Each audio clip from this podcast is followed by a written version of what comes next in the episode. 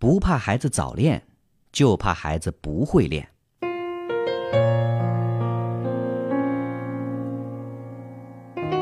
恋爱是身体和精神的自然需求，给孩子信任和空间，他们的自控力超出你的想象。为人父母，我们可以收获和体会到信任的力量。一味的阻止，不仅影响你跟孩子之间的信任关系，而且伤害到孩子，也说明你对人性的规律太无知。我们为人父母，也都曾经年轻过，谁在青春期不曾对异性有过迷恋和心动呢？孩子早恋其实是父母了解孩子的一个绝好机会。早恋其实正好是你了解、发现和引导孩子的一个机会。你可以问女儿：“你喜欢一个什么样的人？为什么喜欢这样的男孩？学校里有没有心仪的人呢？”还可以告诉他：“爸爸妈妈绝对不会反对你恋爱，只是万一恋爱了，得学会如何在恋爱的情况下不影响自己的学习。”还有就是现在性病很多，艾滋病就是一种致死的性病，是通过性传染的。所以对性要特别谨慎，不能伤害到自己。孩子可能会说：“我连男朋友都没有，你还告诉我这么多。”我们要告诉孩子，妈妈得提前让你知道啊，我可不能让我的宝贝女儿稀里糊涂的受伤害。还有，妈妈非常愿意做你的闺蜜，一起探讨关于男孩子的话题。对女孩子最好的保护是成为她的闺蜜，这样你才有机会了解她、引导她、支持她、帮助她。反对和阻挠不会停止一颗涌动的心，只会困扰孩子，使孩子更容易受伤，会加快孩子早恋的步伐，也会迫使孩子撒谎。不怕孩子早恋，就怕孩子不会恋。早恋也是激发孩子创造力的一个好机会。孩子需要在真实的生活体验中学会如何驾驭情感和学习，并在其中找到支点，在放纵与自律之间学会平衡。人的本能对人的驱动力是最强的，爱恋是一种动力，它能产生的能量远远大于很多的说教，所以妄图用说教的方式去压制天性，其实是无效的。人不可能跟本能抗衡，父母对孩子的青春期的活动，只能是因势利导。人生的角色从来就不是单一的，我们在任何时候可能同时要当妈妈。爱人、女儿、同事、朋友，这些角色并不是等到毕业之后才开始扮演，可以很早的开始练习。家长可以把早恋看作是孩子早点学习人生规则的契机，让孩子学会如何把握自己人生不同的角色，学会怎样在各种角色之间平衡责任、义务和情感的同时，还能不忘自己人生的主要目标——学业。所以。早早的恋爱等于早早的练习，也就是早点练习如何扮演好生活中的各种角色。总之，孩子若能被正确引导，他会学习如何与异性亲密相处，如何把握和处理亲密关系，如何在激情中还能把握自己生命的主线——学业和事业。作为父母，尊重孩子，帮助他们获得丰富的生命体验，适应生活的各种挑战，是对孩子最大的爱。和最温暖的支持。如果孩子早恋，你该怎么做？在这一时期，父母可以和他做朋友，变成他无话不说的朋友。我们每个人都年轻过，都恋爱过。女生曾经看着那个穿着 T 恤衫的男生，心就砰砰直跳，脸色绯红；男生看见扎着马尾辫的女生，呼吸变得急促，痴痴地看着她。这些青春的体验，我们都曾有过。孩子早恋的时候。父母不应直接的干涉、控制和指责，不是一句“不准谈恋爱”就能使一颗澎湃激动的心安静下来，就能让他把全部精力投入到学习上，而是怀着好奇、支持的态度，问问他感觉怎么样，喜欢他哪些品质，告诉他：“我当年就是喜欢你的爸爸，乐观幽默，喜欢读诗，穿白衬衫，领子很干净，篮球场上很矫健。”和孩子一起寻找那个男孩或女孩身上的亮点，告诉他：“妈妈觉得你眼光真不错，我相信你一定可以保护好自己。”校园舞会的时候，可以帮你的孩子挑选穿什么礼服或者戴什么颜色的领带；对方过生日的时候，可以帮忙买花，挑选生日礼物。这样一来，你会成为孩子无话不说的朋友。他恋爱时也愿意与你分享那份甜蜜和喜悦，失恋受伤时也愿意向你倾诉。这样，你就可以陪他走过那些青春激荡的日子。接下来，不妨要和他成为同一战壕的战友。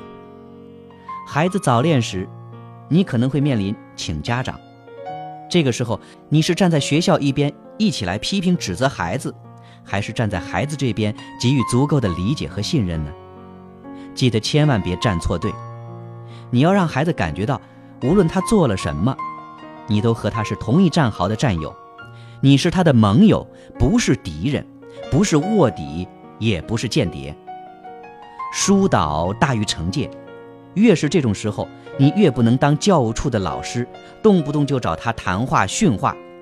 你要清楚的知道，最重要的是，要保护你跟孩子之间的信任、尊重和爱的关系。你的责任是帮助孩子成长，不是让老师高兴，更不是老师的帮凶。所以，不管说什么做什么，你都先想想是否对你和孩子的关系有帮助。你可以说：“孩子，不管老师说什么，不管同学怎么看。”爸爸妈妈都在你身边，我们相信你，我们希望你快乐成长。孩子早恋时，有些家长气急败坏、手足无措，于是跟踪、盯梢、偷看日记、短信，背后找老师和对方家长，斥责他的小男友或小女友，总之穷极一切手段，成为他们的第三者，棒打鸳鸯。其实这是最愚蠢的做法。有一个非常漂亮的小姑娘。说起她和一个男孩在交往过程中妈妈的一些作为时，泪流满面，浑身颤抖。原来有一天下午，她和那个男生放学之后一起走在回家的路上，妈妈突然从一棵树后面窜出来，当着很多同学的面大声骂他不要脸，还威胁那个男生不要再和他来往。在场的同学嬉笑着看热闹。从那以后，事隔两年。这个女孩每当想起妈妈尖着嗓子喊出那句刺耳的“不要脸”，以及同学们幸灾乐祸的嘲笑时，便会浑身发抖，而且变得不敢抬头，不敢再靠近同学和老师，不敢再相信任何人，越来越孤僻，起了满脸的痘痘，封闭自己，也越来越抑郁，有时还会用刀片割自己的手腕。一个年过三十的男孩从法国留学回来，帅气多金。受到很多女孩的青睐，但是他都不理不睬。他说：“当年我妈在我放学的路上跟踪我，在学校和家里各种闹腾，还把我关在房间里，不给手机，不给电脑，只给饭和水。这样关了一个月之后，我们自然就分手了。但是我一下子瘦了二十多斤，那种感觉真的是受够了。所以长大之后的他，不找对象，谁都不找，因为当年心理上受到了很大伤害。”他说：“这么做，就是要报复妈妈。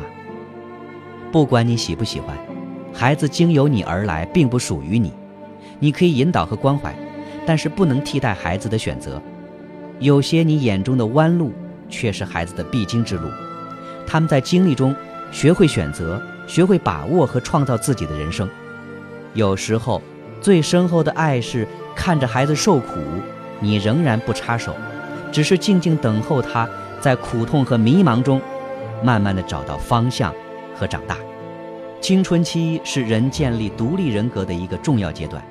这个阶段的孩子特别愿意跟大人对着来，基本上老师和大人不让干什么，就更想干什么。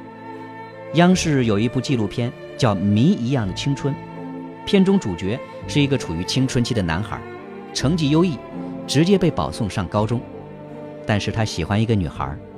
老师、爸爸都非常着急，多次找他谈话，不准他谈恋爱。后来，男孩不堪重压，留下了一个诀别的字条，就消失了。研究证明，最容易产生早恋、厌学和各种不良行为的孩子，都是在家里感受不到足够的温暖和爱的孩子。